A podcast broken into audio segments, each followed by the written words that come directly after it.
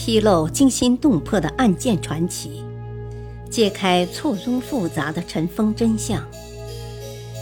欢迎收听《古今悬案、疑案、奇案》，编著李晓东，播讲汉月。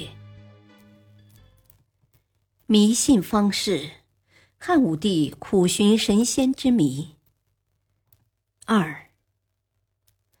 于是，汉武帝忘乎所以地说：“嗟乎！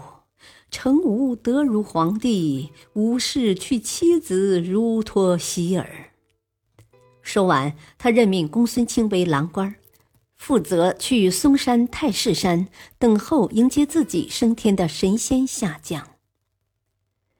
公孙卿走了，汉武帝开始做长生不老、升天做神仙的白日梦。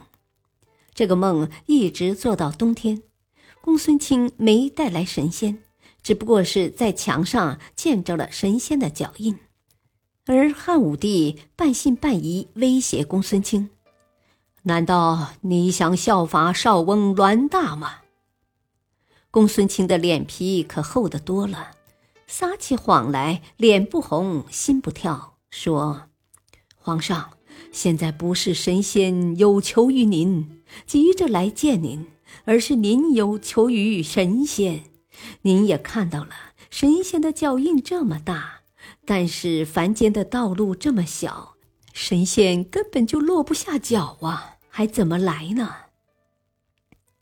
汉武帝觉得这话有道理，即刻下令全国郡县都修整道路。善治宫观及名山祠所，迎接神仙的到来。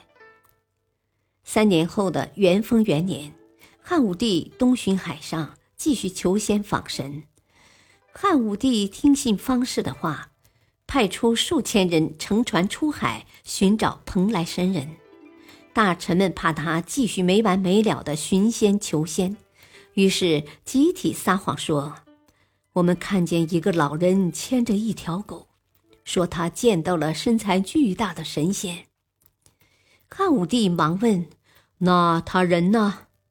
大臣们说：“老人说完就忽然不见了。”汉武帝这才相信神仙真的出现过，大喜，留宿海上一宿后返回，因情绪高昂，又爬上泰山封了山。并大赦天下，向神仙表达自己的诚意。汉武帝的一生，登高封禅做了，出海求仙做了，亭台宫观更是勒紧裤腰带造了。可除了看到几个可疑的大脚印外，连神仙的影子也没见着，得不偿失。但他却乐此不彼。汉武帝在生命即将结束的征和四年，公元前八十九年正月，他最后一次来到东来。面对波涛汹涌的大海，年迈的他选择了班师回朝。三月，听从大臣田秋千的劝诫，停止求仙活动，罢黜全部方士。他的忏悔。可以看作是对古代帝王追求永生、偏执症的一个极好总结。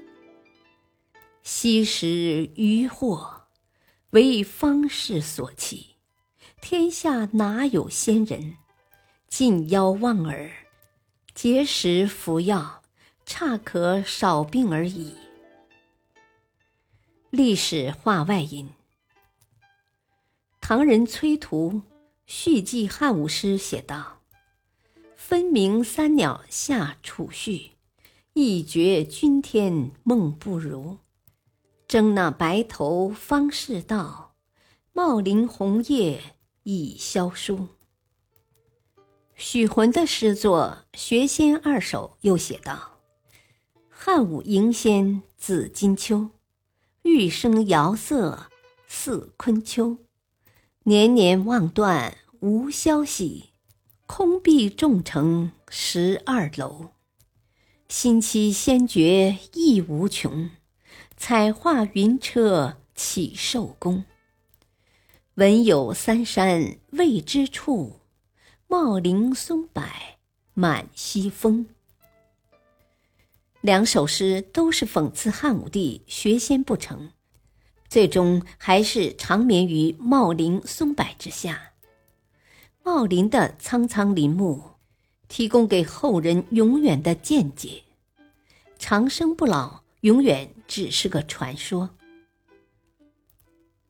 感谢收听，下期播讲杀妻灭子，汉武帝血腥巫蛊连环案。